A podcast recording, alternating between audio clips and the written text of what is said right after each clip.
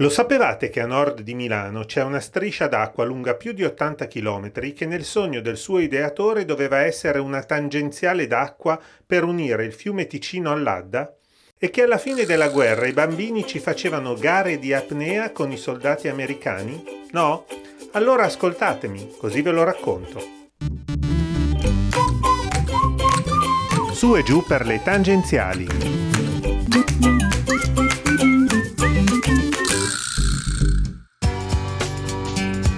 Eugenio Villoresi è un ingegnere. Nel 1870 ormai si è fatta l'Italia, ma ci sono ancora molte cose da fare. Una di queste è rendere fertile e coltivabile i terreni a nord di Milano, che in quell'epoca non lo sono affatto. 90.000 ettari di terreno che avevano bisogno di acqua. Un paradosso, visto che la zona è incastrata fra due grandi fiumi, il Ticino e l'Adda. Villoresi è un uomo tenace e in nove anni progetta e soprattutto trova i finanziamenti per realizzare un canale che prenda l'acqua dal Ticino e la riversi nell'Adda, irrigando lungo il suo tragitto tutti i campi dell'Alto Milanese.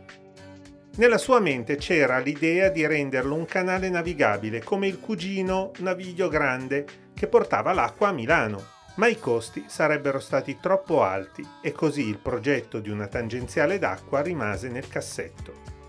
Il canale, completato nel 1890, diventa per molti il mare dei poveri e oggi, con una pista ciclabile di 100 km, è sicuramente uno degli itinerari più belli per chi ama vivere in comunione con la natura. Il canale Villoresi non ha nulla di quel che si richiede a un mare, L'acqua è fredda e solo apparentemente calma. Le correnti dovute agli improvvisi sbalzi di profondità ne fanno una trappola pericolosa. Infatti, negli anni il canale viene ricordato come uno di quei posti dove ci si recava se si era stanchi della vita. Alla fine della guerra, invece, quando la paura della morte era vissuta in modo diverso, si racconta che i ragazzini dell'epoca proponessero ai soldati americani una sfida molto pericolosa. Lungo il percorso del canale ci sono le cosiddette bocche, passaggi in mattoni rossi e cemento che spesso si ostruiscono con tronchi, rami, carcasse, tutto ciò che l'acqua trascina nel suo cammino.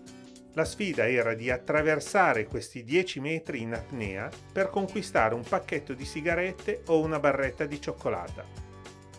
A Milano, davanti alla facoltà di ingegneria del Politecnico, c'è la statua di Eugenio Villoresi, morì nel 1879, poco prima che iniziassero i lavori della sua opera, e a guardarlo bene sembra che stia sorridendo. Forse sapeva già che il canale sarebbe stato fondamentale per lo sviluppo economico della Lombardia. Alla prossima e quando piove limitate la velocità.